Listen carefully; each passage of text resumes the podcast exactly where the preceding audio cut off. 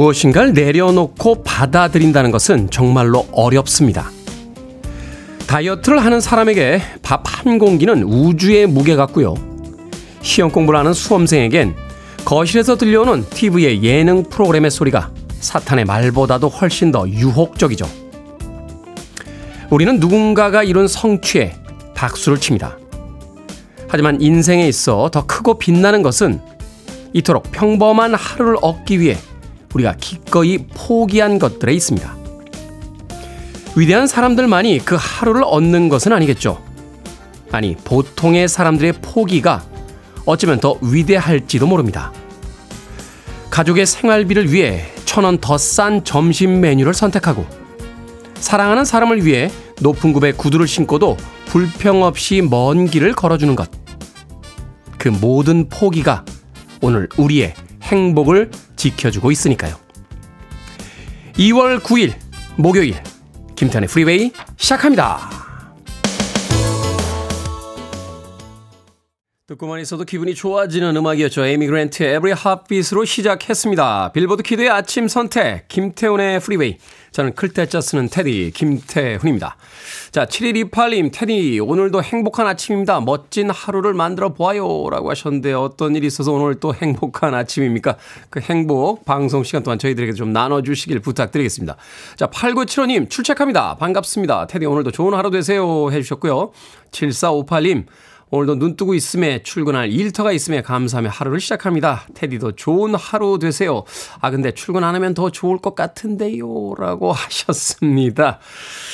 출근 안 하면 더 좋을 것 같습니까? 이제 주말이 가시권에 들어왔죠. 오늘 목요일이고 이제 내일 하루만 더 열심히 일하시면 이제 토요일과 일요일 주말이 다가오고 있습니다. 7458님 게으름 피지 마시고 오늘 일찍 출근하시길 바라겠습니다. 자 7974님 기온차가 있네요. 테디도 감기 안 걸리게 조심하세요 하셨습니다.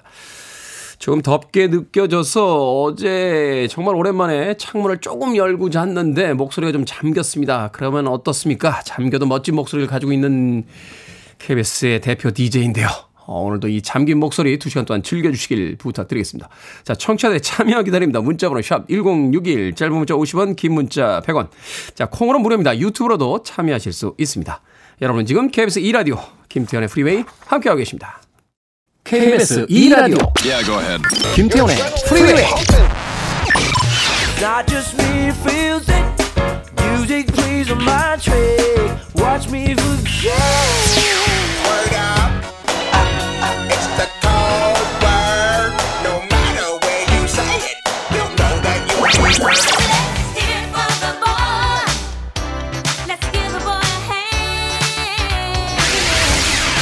Say it's me that you adore. And then, darling, tell me when. We don't stop the music. 레미 쉔드의 Take a Message 듣고 왔습니다. 3641님께서 리차드 기어 같은 테디 오늘 우리 아들 자격증 시험 보러 갑니다. 응원해 주세요 하셨는데 리차드 기어 같다고 했는데 어떻게 제가 응원을 안 해드릴 수 있겠습니까? 3641님의 아드님 오늘 자격증 시험 꼭 잘 보시고 합격하시길 바라겠습니다. 아메리카노 모바일 쿠폰 한 장 보내드리겠습니다. 시험 보고 나서 먹는 커피 한 잔 맛있죠? 3641님. 어, 그런가 하면 6448님, 저는 프리웨이가 참 좋습니다. 왜냐하면 퇴근할 때 듣게 되는 라디오라서요. 일교차가 심합니다. 다들 건강 조심하시고 즐거운 출근 되세요. 라고 하셨습니다.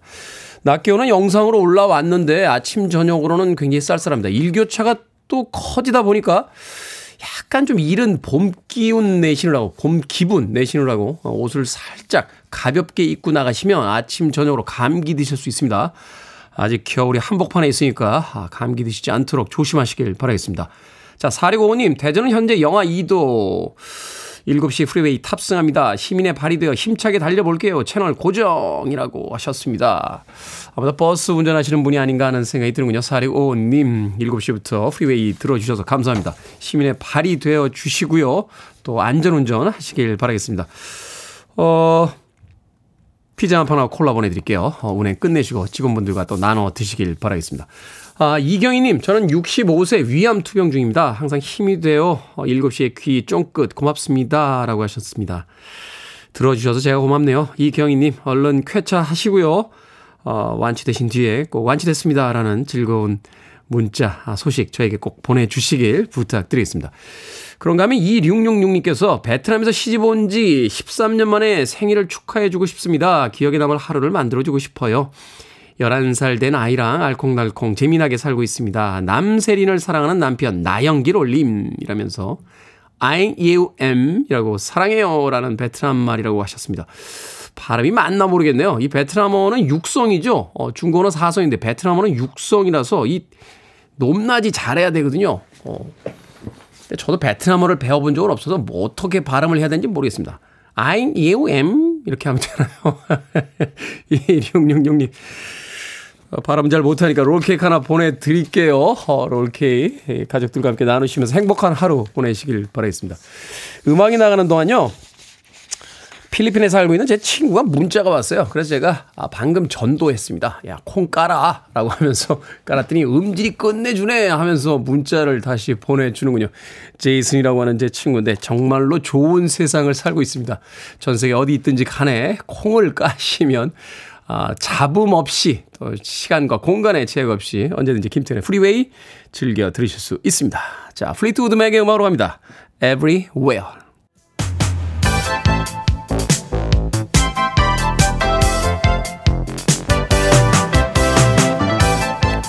이 시각 뉴스를 깔끔하게 정리해 드립니다. 뉴스 브리핑 캔디 전예현 시사평론가와 함께합니다. 안녕하세요. 안녕하세요. 캔디 전예현입니다. 자, 야 3당이 이상민 행정안전부 장관에 대한 탄핵 소추안을 제출했고 본회의에서 의결이 됐습니다. 예, 국무위원 탄핵안이 국회에서 가결돼서 이른바 국회 문턱을 넘은 거 75년 헌정사상 처음이고요. 네. 어제 전체 293명의 의원 중에 과반 179명이 찬성을 했습니다. 민주당의 제안 설명에서 재난안전 주무로서 이 장관의 탄핵 사유 차고 넘친다라고 했는데 전 이제 사실상 이 마지막 부분에 이 제안 설명을 했던 김승원 의원이 참사 희생자들의 이름을 이제 유족들이 동의한 경우겠죠. 100명 정도의 이름을 한 명 한명 불렀는데 그 한 명 한 명의 이름을 듣는데 제가 참 고개가 숙여지고 죄송하다 이런 기분이 좀 들기도 했어요. 어, 어쨌든 야당에서는 윤석열 정권이 참사 책임에 대해 끝내 답을 내놓지 않았다면 탄핵안 처리는 국민의 심판, 민심의 경고라고 강조를 했고 참사 유족들은 정부의 침묵 속에서 국회가 할 수 있는 역할을 이제라도 해줬다라고 하면서 진상 규명을 위한 특별법 제정에도 책임을 다해달라 이렇게 강조를 했습니다. 하지만 국민의힘과 대통령실의 입장은 완전히 다른데 국민의힘에서는 민주당이 정치적 쇼를 했다라고 하고 있고 대통령실에서는 의회주의 포기다라고 입장을 냈습니다. 일각에서는 이제 행안부 장관이 지금 탄핵안이 국회에서 가결되면 직무가 일단 정지가 됩니다. 그렇죠. 헌법재판소의 결정이 나오기 전까지는 사실상 행안부 장관이 공석이라고 할 수 있는 상황이라고 볼 수 있는데 그렇다 보니 일부 언론에서 실세형 행안부 차관을 기용하는 것이 아니냐라는 관측이 나왔습니다만 어, 대통령실에서는 여기에 대해서는 검토하고 있지 않다라고 선을 그은 것으로 전해지고 있습니다. 자 이제 헌법재판소에서 최종 판단을 내리게 되는데요. 심판 절차에 들어가기 때문에 180일 안에 결정을 내려야 합니다. 헌재에서 재판관 9명 중 6명이 인용, 즉 이것을 받아들여야 탄핵이 되는 건데 법조인들 사이에서는 이것이 인용이 될지 안 될지에 대해서 의견이 엇갈린다고 언론에서 분석을 하고 있습니다. 다만 과거에 박근혜 전 대통령 탄핵 때를 보면 어, 헌재에서 국회가 아닌 검찰 수사 기록을 받아본 적이 있습니다. 그래서 네. 인용 결정을 내려졌는데 변론 과정에서 위법 여부가 더 드러날 수 있다라는 전망도 나오고 있고요. 어쨌든 유족들 입장에서는 사실 이게 탄핵 까지 올 것이 아니라 참사가 벌어졌을 때 정부가 책임 있는 입장을 보여주면 어땠을까라는 아쉬운 목소리가 많이 나고 있고 또 참사가 벌어졌을 때 행안전 안전부 장관으로서의 역할은 끝이 나야 된다고 봐야 된다 이런 주장이 제기되기도 했습니다. 정치의 역할 중에 뭐 책임 또 법적인 어떤 근거에서 입각한 행위도 중요하겠습니다만 국민에 대한 위로라는 측면을 어, 좀더 생각을 해주셨으면 하는 생각이 드는군요. 자, 대장동과 관련해서 여러 재판이 진행 중입니다. 대장동 민간 사업자들에게 뇌물을 받은 혐의에 대해서 곽상도 전 국회의원 의원이 아, 국민의힘 의원이 무죄 판결을 받았습니다. 예, 일단 곽상도 전 의원의 혐의가 크게 두 가지인데요. 뇌물 혐의와 정치자금법 혐의라고 볼 수 있습니다. 이 뇌물 혐의 무죄가 난 건데요. 뇌물 혐의 앞서서 많은 분들이 기억하는 것이 이른바 50억 클럽 논란입니다. 이게 뭐냐? 곽상도 전 의원의 아들이 대장도 개발업체 화천대유에서 6년 정도 일하고 퇴사를 했는데 퇴직금, 상여금 등의 명목으로 받은 돈이 50억 원이다. 이렇게 전해진 거죠. 6년이라고 50억 원 퇴직금과 상여금을 받는다. 굉장히 논란이 됐었고. 원래 퇴직금이라는 게 저는 잘 지금은 정확하게 모르겠습니다만 대부분 이제 연봉 계산해서 그 근무 횟수로 계산하는 거 아닙니까? 예, 뭐 이제 여러 가지 논란이 있었죠. 근데 검찰에서 이게 이제 뇌물이다라고 혐의를 본 거예요. 화천대유 측에서 아버지인 곽상도 전 의원 보고 이 돈을 건넸을 거다라고 검찰이 본 거고요. 대장동 사업 과정에서 하나은행의 컨소시엄 이탈을 막기 위해서 힘써달라는 취지가 있었다. 즉 알선수재 뇌물수수 혐의로 곽 전 의원에게 적용했지만 1심 재판부는 무죄 판결을 내렸습니다. 50억이 사회 통념상 이례적으로 많긴 하지만 곽상도 전 의원이 영향력을 행사했다고 보기 어렵고 아들이 받은 돈을 본인이 받은 것으로 볼 수도 없다. 즉 이게 대가성에 대한 증명이 부족했다라는 해석이 나오고 있는 겁니다. 그리고 지금 아들이 결혼해서 경제적으로 독립을 했다. 이 부분도 영향을 미쳤다고 하는데요. 어쨌든 이 부분을 놓고 오늘 언론 사설들을 보면 또 여러 가지 평가가 얼리고 엇갈리고 있습니다. 다만 정치자금법 위반에 대해서는 불법 정치자금이라고 판단했고 벌금 800만 원과 추징금 5천만 원이 선고됐는데 사실 이제 벌금 800만 원이 그렇게 무거운 형이라고 보기는 어렵다는 거죠. 어쨌든 언론의 관심사는 50억 원에 대한 부분이었는데 이 부분에 적용된 뇌물 혐의 무죄로 판결이 났고 검찰과 곽상도 전 의원 양측 모두 항소하겠다고 밝혔습니다. 공직자들은 가족들까지 재산 공개하는 거 아닙니까? 그게 다 연관성이 있다라고 판단이 되기 때문에 어, 재산 공개를 가족들까지 하는 건데 아들이 받았기 때문에 관련이 없다라고 하는 판결에 과연 얼마나 많은 국민들이 납득을 할지 자, 바이든 미국 대통령 임기 두 번째 국정연설을 했습니다. 어떤 메시지 전했습니까? 예, 70분 정도 진행되는데 사실 굉장히 주목된 부분은 중국과 관련된 부분이었습니다. 최근에 중국의 정찰 풍선 놓고 미중 간 갈등이 격화되고 있다라는 뭐 반응이 나오고 있죠. 뭐 스파이용이다. 스파이용이다. 예. 말이 많았죠. 그렇죠. 네. 어쨌든 이제 바이든 대통령이 강조한 부분은 미국의 이익을 증진하고 세계를 이렇게 할 수 있는 지점에서는 중국과 협력한다라고 했지만 중국이 우리의 주권을 위협한다면 우리는 나라를 지키 기 위해 행동하겠다라고 했습니다. 그런데 이날 연설에서 이 티르키의 시리아 지진 참사에 대해서 한마디도 바이든 대통령이 언급을 하지 않았다. 좀 이례적이라는 평가가 나오고요. 북한 문제도 역시 지난해와 같이 거론하지 않았습니다. 네. 자, 서울시가 교통요금과 관련해서 거리 비례제 도입을 추진하려다가 철회했다고요?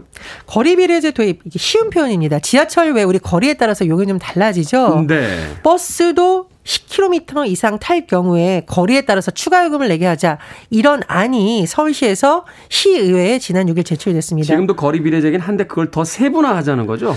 또 어, 구간별로 시내 더 버스 같은 경우에는 지금 거리 비례제라고 사실 보기는 어렵거든요. 아, 예, 예. 음. 지하철은 적용이 되죠. 그런데 이제 굉장히 좀 시민들의 반응이 안 좋았어요. 예를 들면 이제 안산 이런 곳에서 서울로 오는 사람 입장들 너무 부담된다 이런 여론이 일었고 서울시에서 이틀 만에 계획을 처리했습니다. 하지만 지하철하고 시내버스 기본 요금은 계획대로 올릴 것으로 보인데요. 지하철 기본 요금은 300원 또는 400원 인상하고 버스 기본 요금은 간선 지선의 경우에 300원에서 400원, 심야버스 350원, 광역버스 700원, 마을버스 300원 올릴 계획이라고 합니다. 서울시에서 10일 시민 공청회를 연다라고 하는데요. 어쨌든 기본 요금의 경우에는 인상될 것이라는 전망이 많이 나오고 있습니다. 교통비가 많이 올랐더라고요. 어, 그저께 택시 탔는데 와 요금 나오는 거 깜짝 놀랐습니다. 네. 자 오늘의 시사 엉뚱 퀴즈 어떤 문제입니까? 예, 서울시가 시내버스 거리비례 요금제를 철회했다는 소식 전해드렸습니다. 어휴. 다행이다라고 안도 한숨을 쉬는 분들도 있을 텐데 안도하니 일본의 유명 건축가 안도 타다오가 떠오릅니다. 아, 그게 또 그렇게 연결이 됩니까? 예. 네. 오늘의 시성등 퀴즈 나갑니다. 안도 타다오라고 하면 회색빛 이것을 노출한 설계로 유명하죠. 시멘트에 모래, 자갈, 골재 등을 넣고 물에 반죽한 혼합물인 이것은 무엇일까요? 1번 콘크리트, 2번 다이어트, 3번 필기노트, 4번 플루트. 정답 아시는 분들은 지금 보내주시면 됩니다. 재밌는 오답 포함해서 모두 10분에게 아메리카노 쿠폰 보내드립니다. 일본의 유명 건축가 안도 타다오는 회색빛 이것을 노출한 설계로 유명하죠. 시멘트에 모래와 자갈, 골재 따위를 섞고 물에 반죽한 혼합물인 이것은 무엇일까요? 1번 콘크리트, 2번 다이어트, 3번 필기노트, 4번 플루트 되겠습니다. 문자 번호 샵 1061, 짧은 문자 50원, 긴 문자 100원, 콩으로는 무료입니다. 뉴스 브리핑 전혜연 시사평론가와 함께했습니다. 고맙습니다. 감사합니다. 까메오입니다. Freeway.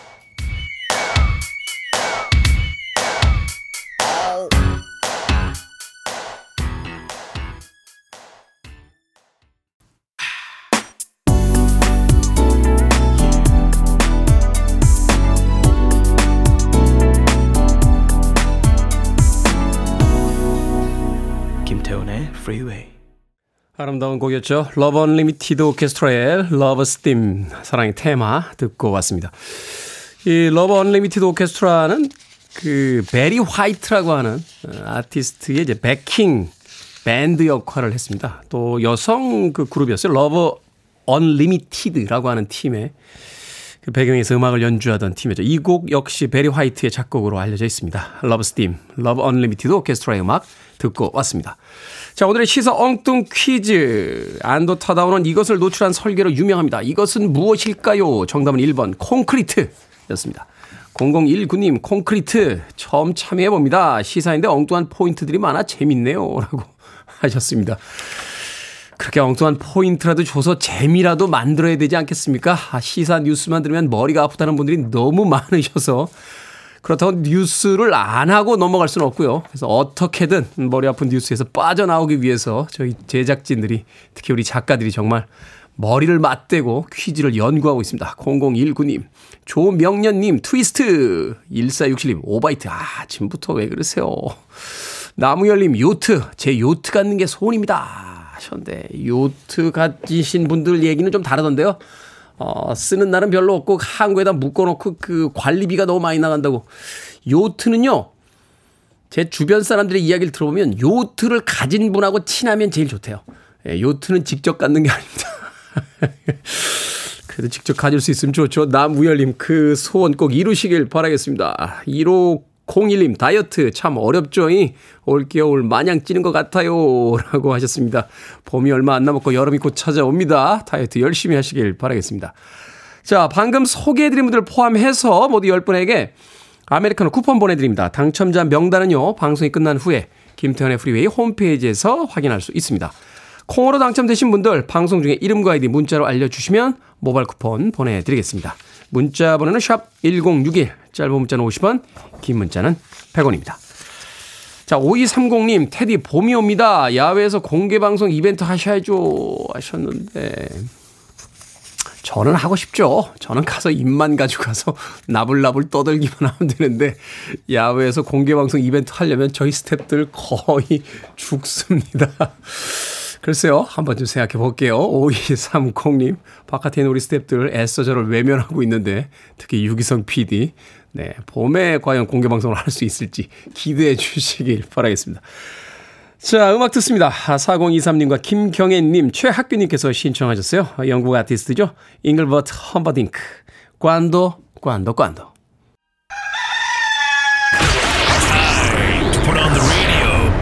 김태훈의 프리웨이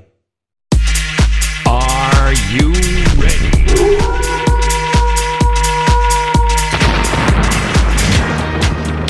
사연은 읽지도 않았는데 벌써 촉이 옵니다. 결정은 해드릴게 신세계 상담소.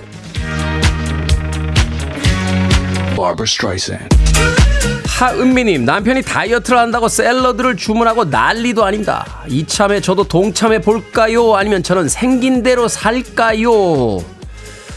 동참합시다. 생긴 대로 사는 게 아니고요. 생기고 싶은 대로 살아봅시다. NV037001713님, 내일 모레 마흔인 제가요, 23학번으로 대학에 입학합니다. 등록금까지 납부 완료. 그런데 동기들이랑 나라, 나이 차이 안 느끼려면 뭐를 준비해야 좋을까요? 신조 같은 거 배울까요? 아니면 그냥 저답게 다닐까요?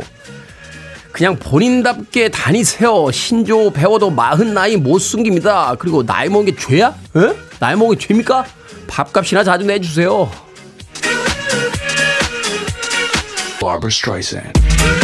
5433님, 외아들이 중2 올라가는데 사춘기가 왔는지 밤마다 친구들과 밤새 통화를 하다 자는 것 같습니다. 뭐라고 하면 자기를 믿어보라고만 하는데 한번 따끔하게 뭐라고 해야 하나요? 아니면 계속 지켜봐야 할까요? 그냥 계속 지켜보세요. 어머니, 전 이게 뭐가 문제인지 모르겠네요. 중2 올라가면 원래 그렇게 친구들하고 밤새 전화하고 그럽니다. 안상진님, 주말에 가족들과 자주 삼겹살을 구워 먹는데 그동안 후라이팬에 구워 먹었거든요. 아내가 고기 굽는 그릴을 사자네요. 살까요? 아니면 말까요? 삽시다. 그릴에 구우면 기름도 잘 빠지고 삼겹살이 정말 맛있게 구워집니다. 후추는요, 드시기 직전에 뿌리셔야 돼요. 그래야 더 맛있습니다. 아, 맛있겠다. 방금 소개해드린 네 분에게 선물도 보내드립니다. 콩으로 뽑힌 분들 방송 중에 이름과 아이디 문자로 알려주세요. 고민이 생기면 무조건 보내주십시오. 제가 정성껏 상담해드립니다. 문자번호 샵 1061, 짧은 문자 50원, 긴 문자 100원, 콩으로는 무료입니다.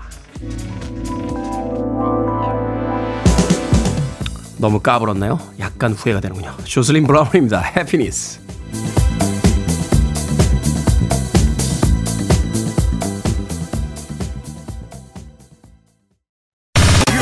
to one of the best radio stations around.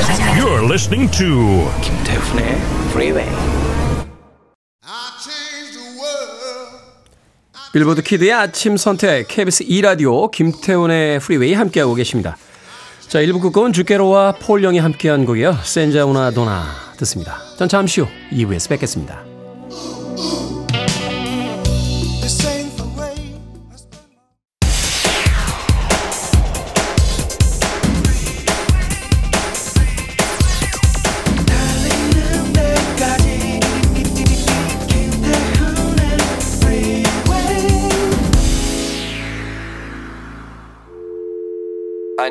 Arms around me. I need to feel your touch.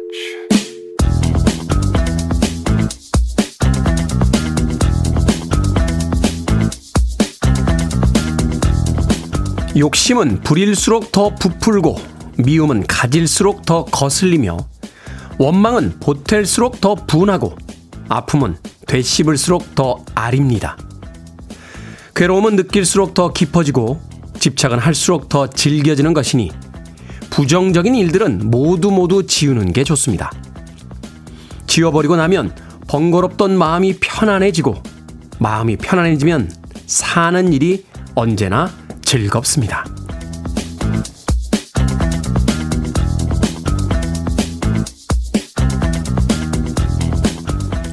뭐든 읽어주는 남자. 오늘은 청취자 이민환 님이 보내주신 글을 읽어드렸습니다. 욕심이 생긴다고 다 가질 수 없고요. 사람이 밉다고 다 안 보고 살 수는 없죠. 가지지 못해 괴롭고 자꾸 눈에 보여 괴로울 뿐입니다. 그러니 나를 위해 부정적인 감정을 덜어내 보자는 건데요. 처음에는 어렵게 느껴지겠지만 한 번, 두 번 시도하다 보면 조금씩 내려놓는 법을 배우게 될 겁니다. 혼자서는 극복할 수 없는 괴로움도 있겠지만요. 어떤 마음은 마음 먹은 대로 움직이기도 하니까요. 제이미 컬럼의 Mind Trick 듣고 왔습니다. 처음 등장했을 때는 스니커즈를 신은 프랭크 시나트라라고 하는 아주 멋진 별명을 가지고 있었죠. 팝과 재즈의 경계선에서 아주 멋진 음악들을 들려주고 있습니다. 제이미 컬럼의 Mind Trick으로 김태훈의 프리웨이 2부 시작했습니다. 앞서 일상의 재발견, 우리의 하루를 꼼꼼하게 들여다보는 시간, 뭐든 읽어주는 남자. 오늘은 청취자 이민환님이 보내주신 삶에 대한 글 읽어드렸습니다. 김경애님, 폭풍 공감이요. 라고 하셨고요. 9657님, 모든 걱정은 내 마음에서 마인드 컨트롤이 필요합니다. 라고 하셨고요. 구선주님, 부정적인 일을 모두 지우려면 세상을 떠나야 할 듯 하네요. 나는 안 그러려고 해도 뉴스 보면 바로 부정적인 마음이 생깁니다. 하, 라고 하셨는데, 제가 무슨 뭐 종교를 그렇게 깊 게 연구한 사람도 아니고 삶에 대해서 아는 게 많은 것은 아닙니다만 역시 마음가짐이 가장 중요한 것 같아요. 같은 상황 속에서도 긍정적으로 생각하는 사람이 있는 반면에 또 부정적인 사람들은 좋은 상황에서도 항상 부정적인 것으로만 생각하는 분들이 있더군요. 10개 중에 9개 가졌는데 누구는 갖지 못한 하나 때문에 괴롭고요. 누구는 10개 중에 하나밖에 못 가졌는데 그 가진 하나 때문에 행복해질 수 있는 뭐 그런 게 우리의 삶이 아닐까 하는 생각합니다. 예, 말은 이렇게 합니다만 저도 사실은 좀 요새 예. 엊그저께 청취율 조사가 이제 결과가 발표됐습니다. 오르지도 않고 내려가지도 않고 딱 거깁니다. 예. 지난 3개월 동안 제가 얼마나 열심히 했는데 0.1이라도 올라야 되는 거 아닙니까? 약간 약간 기분이 그렇긴 했습니다만 예. 금방 또 회복합니다. 예. 왜냐하면 결국은 올라갈 테니까요. 예. 결국은 올라갈 수밖에 없습니다. 예. 왜냐하면 올라갈 때까지 저는 방송을 할 거니까요. 자 인생에 예. 낙천적인 마음을 갖고 살아보는 그런 기간이 또 시기가 필요한 게 아닌가 하는 생각이 듭니다. 우리 이소연 작가 오르고 싶다라고 하는데 예. 오르고 싶습니다. 예, 이번 이번 3개월도 잘 부탁드리겠습니다. 자, 뭐든 읽어주는 남자 여러분 주변에 의미 있는 문구라면 뭐든지 읽어드립니다. 김태훈의 프리웨이 검색하고 들어오셔서 홈페이지 게시판 사용하시면 됩니다. 말머리 뭐든 달아서 문자로도 참여 가능하고요. 문자 번호는 샵 1061, 짧은 문자는 50원, 긴 문자는 100원, 콩으로는 무료입니다. 오늘 채택된 청취자 이민아님에게 촉촉한 카스테라와 아메리카노 두 잔 모바일 쿠폰 보내드리겠습니다. I want it, I need it, I'm desperate for it. Okay, let's do it. 김태훈의 Freeway. 80년대와 90년대의 분위기 물씬 느껴보셨습니까? 손민숙님과 김상철님께서 신청하신 리차드 샌더슨의 리얼리티. 이어진 곡은 이인숙님의 신청곡, 조이의 Touch by Touch까지 20세기의 히트곡 두 곡 이어서 들려드렸습니다.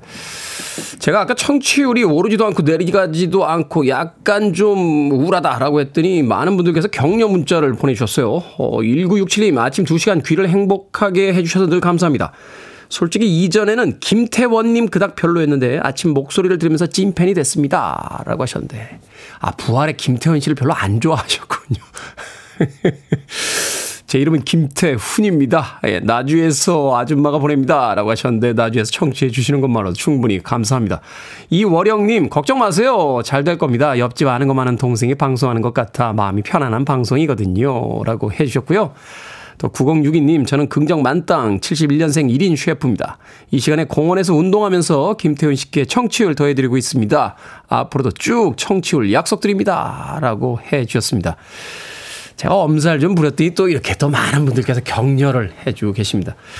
제가 어디 가서 이렇게 기죽고요. 예, 오랫동안 우울한 성격이 못 됩니다. 예, 이러다가 또 밖에 나가서 우리 예, 백 작가한테 가서 또, 네, 예, 쓰잘데기 없는 농담하면서 낄낄거리며 하루를 또 시작합니다. 너무 걱정하지 마십시오. 어, 괜찮습니다. 저는 우주 최강 DJ니까요. 청취율 따위는 신경 쓰지 않습니다. 청취율은 미니롱 PD가 신경 씁니다. 자, 1975님. 아침마다 두드라기 밥 먹이느라 전쟁 치르고 있습니다. 하루에도 몇 번씩 참을 인자를 새기는데 잘 안 되네요. 아이한테 화를 내는 밤엔 밤마다 자책하고 무한 반복 중이에요. 세상의 모든 엄마를 위해 문자 보냅니다. 오늘 하루 힘내세요. 그리고 우리 아기 너무 사랑합니다. 라고 하셨습니다. 그렇죠. 사랑하는 사람에게 오히려 더 화를 내게 되고 내 뜻대로 안 되니까 또 짜증이 나기도 합니다만 그런다고 그 사랑이 어디 가겠습니까? 힘내세요. 어, 영화 1인 패키지 보내드릴게요. 관람권 한 장, 그리고 팝콘과 콜라 세트입니다. 남편분 일찍 퇴근하시는 날, 남편에게 오늘은 당신이 아이 봐! 라고 하시면서 가까운 극장에서 영화 한 편 편안하게 예, 감상하시길 바라겠습니다. 1975님. 자, 어제요, 런던에서 유럽 여행 마지막 밤을 보낸다 라고 하시면서 엄태식 님께서 신청하신 곡입니다. 데니스 윌리엄스, Let's Hear It for the Boy.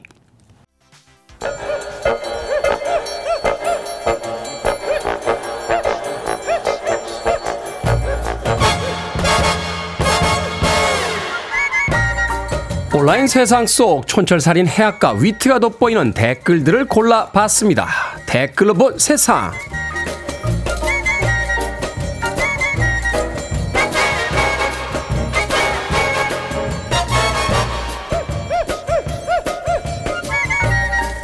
첫 번째 댓글로 본 세상. 불가리아에 기반을 둔 미식 여행 플랫폼이 2022년 세계 최고의 전통 요리 50선을 발표했습니다. 1위는요, 일본의 카레가 차지했는데요.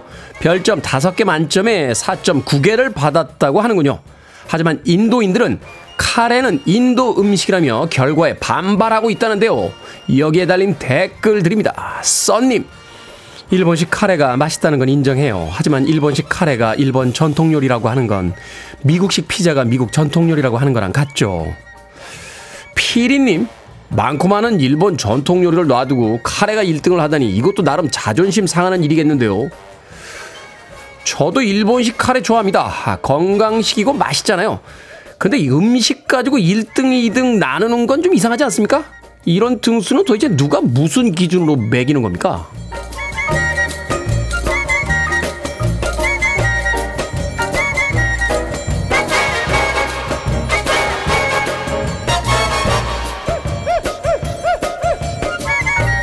두 번째 댓글로 본 세상. 얼마 전 새벽 검은색 차량이 캐나다의 한 쇼핑몰을 찾았습니다.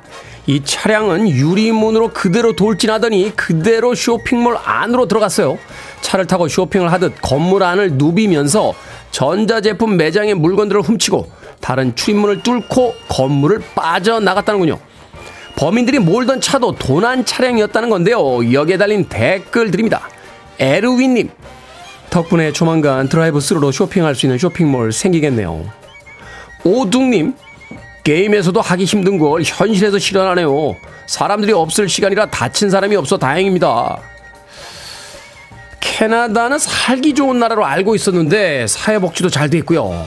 사람 사는 곳엔 이런 분들이 어디나 있기 마련이군요. 캐나다 약간 실망인데요. 5867님께서 신청하셨습니다. 조한 제트, 더티 디즈.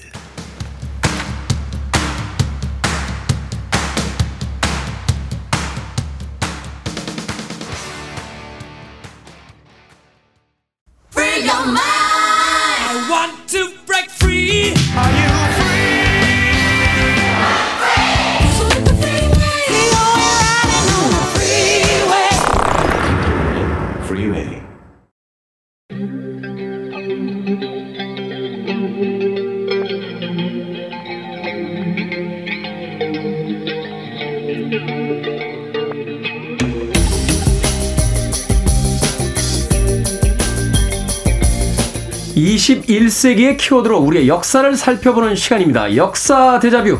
오늘도 공간역사연구소 박광일 소장님과 함께합니다. 안녕하세요. 안녕하세요. 청취자 김시영님께서 역사 시간이다 라고 하셨는데 학교 다닐 때도 역사 시간이 이렇게 즐거웠으면 얼마나 좋았을까요? 자, 한 달이 조금 넘었습니다. 지난 12월 말에 이봉창 의사 선서문이 보물로 지정이 됐는데 자, 이봉창 의사 선서문이 어떤 의미를 지니고 있는지 또 이봉창 의사는 어떤 분인지 또 이 시간을 통해서 좀 알아보도록 하겠습니다.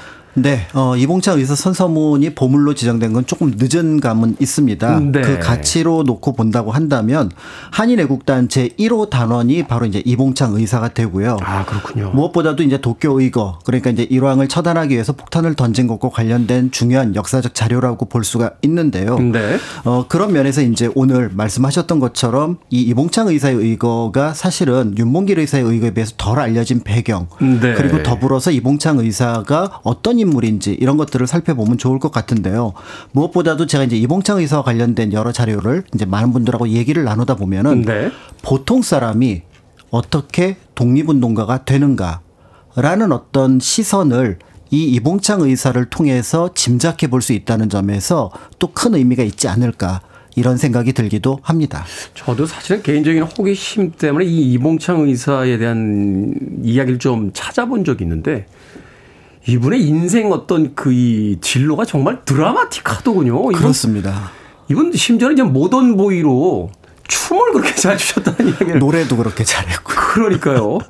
자, 이봉창 의사 어떤 삶을 사셨습니까? 네, 이봉창 의사의 삶은 그러니까 식민지 직전에 또 식민지 시기에 보통 사람의 삶을 이제 어떻게 보면은 쉽게 짐작해 볼 수가 있을 것 같은데요.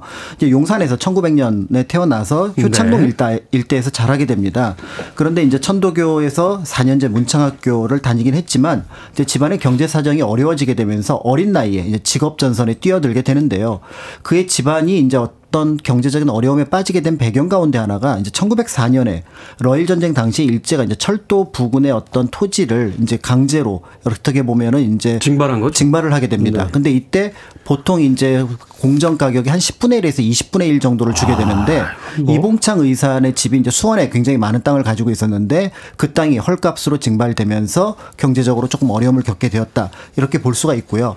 또 한편으로 이제 서울에서 이제 집을 당시 이제 총독부와 통감부에서 새롭게 어떻게 등록하는 과정을 거쳤는데 일본인 사기꾼에게 넘어가게 되면서 또 그 돈을 갚아야 되는 그런 음. 부분들을 겪게 되면서 조금 어렵게 되었다 이렇게 볼 수 있습니다. 그래서 이제 14살부터 이제 취업 전선에 뛰어들게 되었는데요. 성격 자체가 천성적으로 쾌활하고 또 어떤 의미에서 굉장히 적극적인 인물이었기 때문에 직업 전선에서 활동하는 것은 크게 문제가 없었던 것으로 보입니다. 음, 네. 이때 이제 어, 주로 일본인들이 용산 일대에 머물렀기 때문에 일본인 상점에서 점원으로 일을 하게 되는데요. 뭐 예를 들어 와다 위생당이라고 하는 과자집, 음, 네. 그다음에 이제 무라타 약방이라고 하는 일본인이 운영하는 상점 이런 곳에서 일을 하게 되는데 어려움이 있기는 했지만 또 한편으로 일본어를 공부할 수 있는 음. 그런 어떤 자리가 되었다는 점에서 향후에 이제 이봉창 의사의 인생에 영향을 끼치게 됩니다. 그러다가 어, 상점에서 일을 하니까 돈을 많이 벌지 못하는 거예요. 어, 네. 조금 더 돈을 벌어, 벌어, 벌어보겠다는 생각으로 이제 용산역에 이제 연결수로 이제 취직을 하게 되는데 나름 만족을 합니다. 급여도 그 전에 비해서 서너 배 네. 올랐거든요. 네. 그런데 승진이 안 돼요. 승진이 안 돼. 한국 사람이기 때문에. 네. 처음에는 그런 걸 잘 몰랐는데 몇 년 일하다 보니까 결국은 승진은 일본 사람들만 음. 하는 것을 느끼게 되면서 결국은 이 몇 년 만에 이 용산역에서 일을 하던 것을 그만두게 되고요. 한 1년 동안 한량 생활을 합니다. 네. 그러니까 그동안 벌어놓은 돈을 이제 다 이제 어떻게 보면 쓰게 되니까 쓰면서. 이제 다시 이제 생업에 대한 고민을 하게 되는데 가만히 보니까 한국에서는 한국과 일본의 어떤 차별이 있으니 그러면 일본으로 들어가서 일을 하면 어떨까? 음. 내가 일본어도 좀 잘하고 또 한편으로 여기에서 이제 일본인 사람들하고 친하게 지내면서 만들어 놓은 인맥도 있으니 네. 거기에 간 문제가 없지 않을까? 이런 생각을 하게 되면서 그래, 난 이제부터 조선인이 아니라 일본 사람, 즉 신일본인으로 한번 살아보자. 이런 생각으로 일본의 취업 전선에 뛰어들게 됩니다. 아, 그러니까 말하자면 이제 처음에 어떤 발단은 난 일본인으로 살겠어. 라고 이제 단순하게 생각을 했던 거군요. 그렇습니다. 일본인으로 살면은 이제 차별을 받지 않을 거다. 이렇게 생각을 했던 거죠. 그게 됐습니까? 일본으로 편입돼서 살려고 했던 이봉창 의사의 삶이. 그러니까 이제 이 고민을 이제 계속해서 이제 이봉창 의사는 하게 되는데요. 네. 처음에 이제 오사카 일대에서 일을 하면서 이제 조금씩 더 좋은 일자리를 찾아가려고 이제 알아보게 됩니다. 그러면 이제 여기에 이제 들어가는 서류가 바로 뭐냐면은 호적등본하고 이제 신원증명서가 네. 되는데요.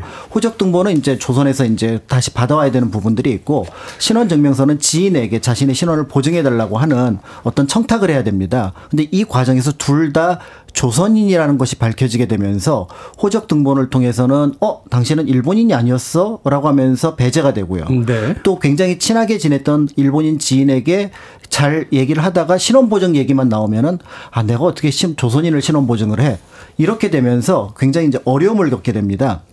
그러면서도 아, 내가 부족해서 그런가 이제 이봉창 의사는 이렇게 생각을 했는데요. 1928년에 결정적인 사건 하나를 겪게 됩니다. 11월 달에 어 일왕 히로이토의 즉위식을 한번 구경을 가보자. 음. 내가 조선 사람으로 살 때 고종 얼굴을 한번 뵙지 못했는데 내가 일본인으로 살기로 마음을 먹었으니 일왕의 얼굴은 한번 봐야 되지 않겠느냐. 이런 생각으로 오사카에서 지인들하고 함께 교토로 넘어가게 됩니다. 네. 그리고 이제 참관석에 앉아서 이제 기다리고 있었죠. 행사를 준비하고 있었는데 이제 통상적인 일본 경찰이 이제 검문이 진행이 됩니다. 네. 뭐 이제 뭐 여러 가지 소지품이라든지 이런 것들을 검사를 하게 되는데 그때 이제 이봉창 의사의 주머니에서 한글 편지 하나가 나옵니다. 어. 이 편지 내용이 별다른 건 없었습니다. 착실하게 일해서 빨리 출세하라는 친구가 보내준 그런 편지였지만 일상적인 그냥 편지네요. 그렇지만 한글 편지가 나왔으니까 조선인이라는 것으로 결국은 이봉창 의사는 일단 뭐 구금이 됩니다. 네. 그런데 이제 이봉창 의사는 나 즉위식 구경하러 왔는데 지금 시간 다 됐으니 빨리 내보내 달라라고 얘기를 했고 취조도 빨리 해달라라고 얘기를 했는데 결국 이게 지지부진되면서 다른 사람들은 다 밖으로 나갔지만 이봉창 의사는 열 하루 만에 취조가 되고요. 취조도 굉장히 간단합니다. 이 내용이 뭐냐 그랬더니 이러이러한 내용입니다. 그래? 그럼 나가.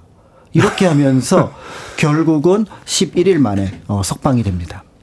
11일 그러니까 동안 방치해 놓은 거네요. 그렇습니다. 네. 그러니까 우선순위에서 이제 밀렸다 이렇게 이제 볼 수가 있는 거죠. 자, 이토록 일본인이 되겠다라고 어, 단순하게 생각했던 이봉창 의사 어떻게 이제 독립운동에 뛰어들게 된 겁니까? 네 그런 면에서 볼 때 이제 두 가지 고민을 하게 되죠. 내가 일본인으로 살는데 좀 노력이 부족했었나? 아닌데 일본인들은 나를 차별하네? 그럼 이걸 어떻게 극복을 해야 되지? 이 두 가지 마음을 이때 이제 가지고 고민을 했던 것 같은데요. 네. 어쨌든 앞에서 일본인으로 살기로 했으니까 그럼 조금 더 일본인으로 한번 살아볼까라는 생각을 하게 됩니다. 그래서 평소에 자기 를 찾아오는 한국인 지인들을 모두 찾아오지 못하게 하고요. 그 다음에 이때부터는 이봉창이라는 이름 대신 기노시타 쇼조라고 하는 일본 이름으로서 이제 살아가게 됩니다. 그러면서 이제 오사카 이제 비누점에서 일을 하게 되는데 네. 그런데 이때 뭔가 이제 조금 마음이 걸리는 부분들이 생겼던 거죠. 예를 들어 이제 그 일본에 있는 한국인 손님들이 오게 되는데 약간 이제 어눌한 일본어로 얘기를 하니까 봉변을 당하는 겁니다. 무시당하고. 예, 네, 일본인 주인한테. 그래서 나는 아 나는 일본이니까 저들을 무시해야지 라고 하는데 지나고 보면은 그게 더 이제 마음에 계속 쌓이고 쌓이고 쌓여서 불편한 것이 생기게 되고요. 결국은 나 이거 일본인으로 못 살아가겠구나 라는 생각을 6년 만에 하게 음. 되면서 1930년 12월 달에 오사카에서 배를 타게 되는데요. 이제 보통은 다시 이제 서울로 돌아올 그런 어떤 배를 타지만 네. 이봉창 의사는 조금 다르게 상해로 가는 배를 탑니다. 그 식민지 주국에서 태어나서 치열하게 이제 자기 정체성을 고민하는 그런 과정이었던 거고요. 그렇습니다. 결국은 상해에 도착해서 이제 대한민국 임시정부를 찾아가게 되는데요. 그때 이제 찾아갔던 명목은 저 여기 취직을 좀 하려고 하는데 좀 알선 좀 부탁드립니다라는 것이 공식적인 어떤 명목이었지만 음, 네. 실제로는 이제 독립운동에 대해서 어떤 것을 할 수 있는지 이렇게 찾아보려고 했던 것 같고요. 그때 이제 1층에서 다른 독립운동가하고 얘기를 하고 있었는데 마침 2층에서 이제 김구 선생이 회의를 하고 있었거든요. 음, 네. 그래서 이제 이봉창 의사가 찾아왔다는 소식을 듣고 만나러 오게 되면서 역사적인 만남이 시작되었다 이렇게 볼 수가 있습니다. 이야 여기까지 드라마로 만들면 아주 멋진 도입부가 되지 않을까 하는 생각이 드는군요. 자, 조국을 위해서 어, 자신의 삶을 이제 바치고 한 이봉창 의사를 생각하며 프린스 앤더 레볼루션의 I Would Die For You 듣고 계속해서 이야기 나눠보겠습니다. 프린스의 음악이 이봉창 의사와 이렇게 잘 어울릴지 몰랐습니다. 프린스 앤더 레볼루션의 I Would Die For You 듣고 왔습니다. 빌보드 키드의 아침 선택, KBS 2라디오, 김태훈의 프리웨이, 역사 대자뷰. 오늘 박광일 소장님과 함께 이봉창 의사에 대해서 알아보고 있습니다. 자, 김구 선생님을 드디어 만나게 됐습니다. 이봉창 의사 어떻게 변모합니까? 네, 그런데 이제 당시 임시정부에서 가장 위협적인 존재가 밀정이었습니다. 그런데 이제 이봉창 의사의 여러 모습이라든지 그다음에 행동 네. 이런 것들이 의심스럽게 그지 없었던 거죠. 너무 의심스럽죠. 기본적으로 한국어하고 일본어를 반반씩 씁니다. 네. 그리고 어느 날은 이제 기분이 좋아서 자기가 받은 월급을 가지고 이제 임시정부 요인들에게 한턱을 내게 되는데 그때 부르는 노래가 전부 일본 노래고 추는 네. 춤도 일본 춤이었습니다. 음. 그러니까 이제 주변에 있는 사람들이 김구 선생에게 저 사람 아무래도 좀 위험하다 가까이 하지 마라. 그리고 청년들도 그때 이제 이봉창 의사 의사 나이가 31살이었는데 조금 나이가 들어 보였던 것 같아요. 저분은 일본 영감입니다. 가까이 하지 않았으면 좋겠습니다. 라고 음. 얘기를 하게 됐는데요. 한편으로 이제 이봉창 의사와 이제 그 얘기를 나눴던 또 독립운동가는 저희가 조금 지금 생각하기엔 조금 어려운 내용을 합니다. 이봉창 의사가 취직을 부탁을 하니까 한 두세 달을 공부하면 영어하고 중국어 할 수 있으니까 그런 다음에 제대로 취직을 해라. 아. 머리가 정말 좋으신 분. 그분들은 그렇게 하셨던 것 같아요. 그러니까. 그, 그러니까 이제. 2, 3개월이면 영어와 중국어가 된다고. 네. 어, 이게 기록에 나와 있습니다. 아. 어, 그리고 이제 그런데 이 얘기를 들으니까 다시 또 내가 영어, 일본, 아, 중국어 공부하기는 힘드니까 일단은 내가 철공소에 취직을 하겠습니다. 음. 이렇게 하면서 이제 김구 선생은 이봉창 의사하고 이제 대화를 이어가고 또 한편으로 탐문 과정을 거치게 되는데요. 이 과정에서 이봉창 의사와 얘기를 하는 중에 굉장히 흥미로운 대화 주제가 하나가 딱 등장을 합니다. 그 나 같으면 일왕 없애는 게 문제가 없을 것 같은데 왜 그런 일을 못 합니까? 이런 어... 얘기를 김구 선생한테 던졌던 거죠.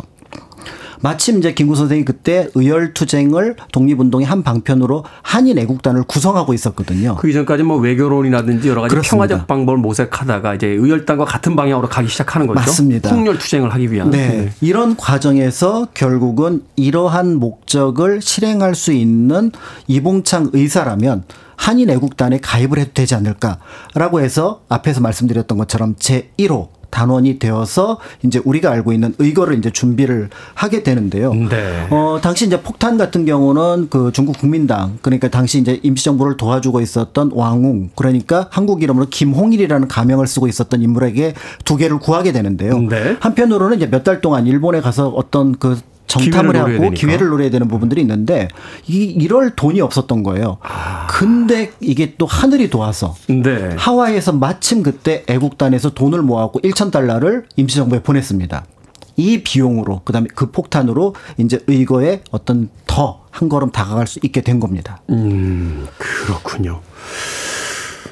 거사가 성공하든 실패하든 이제 다음 삶을 기약할 수 없는 거잖아요. 이건 사실은 일본 한복판에 가서 일왕 제거 임무를 수행한다는 건 성공해도 결국은 목숨을 내놓아야 된다. 내놓아야 되는 건데. 라는 어떻게, 거죠. 어떻게 그런 결심을 하실 수 있었는지. 그러니까 이제 여기에 대해서 이제 김구 선생이 가장 머뭇거렸고 제대로 어떻게 보면 말을 하지 못했던 부분들이 있었던 것 같습니다. 그때 이제 이봉창 의사가 했던 이야기가 백범일지에 전해지고 있는데요. 거기에 보면 이렇게 적혀 있습니다. 제 나이 31살입니다. 앞으로 다시 31년을 더 산다 해도 과거 반생부터 맛본 방랑 생활에 비한다면 늙은 생활에 무슨 취미가 있겠습니까? 인생의 목적이 쾌락이라면 31년 동안 인생의 쾌락은 대강 맛보았습니다. 그런 까닭에 이제는 영원한 쾌락을 얻기 위하여 우리 독립사업에 헌신하고자 상해해 왔습니다. 멋지군요. 네. 영원한 쾌락을 맛보겠다. 이제 그렇습니다. 어, 사실은 그 전에도 굉장히 큰 고생을 했었지만 그 고생을 쾌락으로 표현을 하면서 음. 이제 독립운동에 투신하겠다라는 어떤 마음을 먹게 되고요. 결국은 이제 어, 선서를 하고 우리가 알고 있는 사진을 찍고 몸에 폭탄 두 개를 숨겨서 일본으로 들어갑니다. 그리고 1932년 1월 8일 11시 44분경 거사를 진행하게 되는데요. 네. 일왕, 일왕의 행렬이 펼쳐지는 가운데 이제 두 대의 마차가 지나가는데 아. 이봉창 의사는 뒤에 마차가 일왕이 탔을 거라고 생각을 하고 거기에 폭탄을 던지게 됐는데 당시 일왕은 앞에 마차를 타고 있었고 네. 그리고 당시 이제 폭탄이 어 원래 듣기로는 6, 7미터 안에 반경에 있던 것들은 모두 살상할 수 있다라고 얘기를 했는데 소리는 굉장히 컸지만 폭발력이 약해서 마차의 밑부분만 아. 어, 터지는 그래서 근처에 있었던 말과 사람들에게 찰과상을 일으키는 정도로 끝나게 되었지만 그럼에도 역사적인 동경 자간 그다음에 도쿄 의거라고 하는 것들을 어떻게 보면은 이뤄내게 됩니다. 이거 어마어마한 거잖아요. 적진 한복판에서 그 일왕의 마차에다가 폭탄을 던지고 비록 거사는 실패했지만 그 행위 자체가 주는 어떤 위협감 같은 게 있으니까요. 이 일본에서는 이게 발칵 뒤집힌 사건입니다. 아, 당연히 그렇겠죠. 이게 이제 우리가 성공 실패라고 얘기를 하지만 일본에서는 이것 자체를 엄청난 위협으로 봤고요. 메이지 유신 이후로 일왕을 직접적인 목표로 삼아서 벌였던 사건은 이것이 처음이었습니다. 그런 의미에서 당시 내각은 모두 총사퇴를 결의를 했는데 네. 지금 상황이 이제 뭐 만주사변 앞두고 이런 상황이었기 때문에 일왕이 이거를 일단은 보류를 한 그런 상황이었고요. 어, 어 이봉창 의사가 지나갔던 모든 그 지역의 자치단체는 모두 견책을 받았습니다. 또 일본 경시청에서도 모두 이제 어떻게 보면은 어 그러니까 어떤 의미에서 보면은 이제 그 문책을 받았던 그런 면에서 굉장히 큰 사건이었다고 볼 수가 있고요. 네. 로이터 통신은 이거를 이제 세계에 알리게 되면서 당시에 이제 알려지지 않았던 대한민국 임시정부 더 나아가서 한인애국단 김구 이런 인물들에 대한 관심이 이제 조금 더 높아지게 되었다고 볼 수 있으면서 이런 것들을 바탕으로 해서 우리가 알고 있는 윤봉길 의사 이것 때는 폭탄도 조금 더 좋은 것 그다음에 네. 여러 부분에서 지원을 받아서 제, 제대로 된 의거를 할 수 있었다 이렇게 이제 평가를 받게 되었는데요. 시발점이 됐군요. 그렇습니다. 그리고 이제 아홉 차례 걸친 신문과 치조를 당당하게 마친 이봉창 의사는 1932년 9월 16일 일단 사형 선고를 받게 되고요. 10월 10일 역시 도쿄에 있는 이치가야 형무소에서 사형이 집행되었습니다. 그리고 이제 이봉창 의사 유해는 사이타마에 있는 우라와 형무소 묘지에 이제 매장이 되었는데요. 어, 광복 직후 김구 선생이 제일 먼저 찾았던 것이 이봉창, 윤봉길 의사의 유해입니다. 음, 네. 그래서 박열 선생에게 부탁을 해서 어, 백정기 의사와 더불어 세 분의 유해를 이제 모셔와서 효창공원에 현재. 이제 안장을 하게 되는데요. 1946년 7월 6일 5만 명의 시민들이 함께 그 장면을 지켜보았다고 합니다.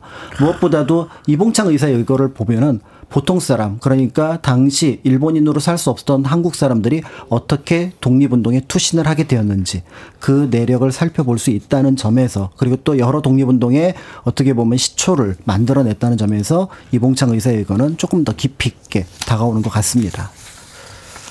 우리의 오늘의 이 안락함이 바로 이런 분들의 수많은 희생이 있었기 때문임을 다시 한번 생각해 보게 됩니다. 역사 대자뷰 오늘은 이봉창 의사의 삶을 공간 역사 연구소 박광일 소장님과 이야기 나눠봤습니다. 고맙습니다. 감사합니다.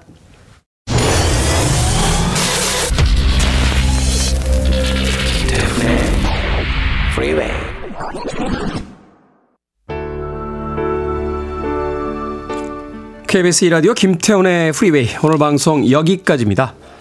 오늘 끝곡은 제시카의 Lost Without Your Love 준비했습니다. 편안한 하루 보내십시오. 전 내일 아침 7시에 돌아오겠습니다. 고맙습니다.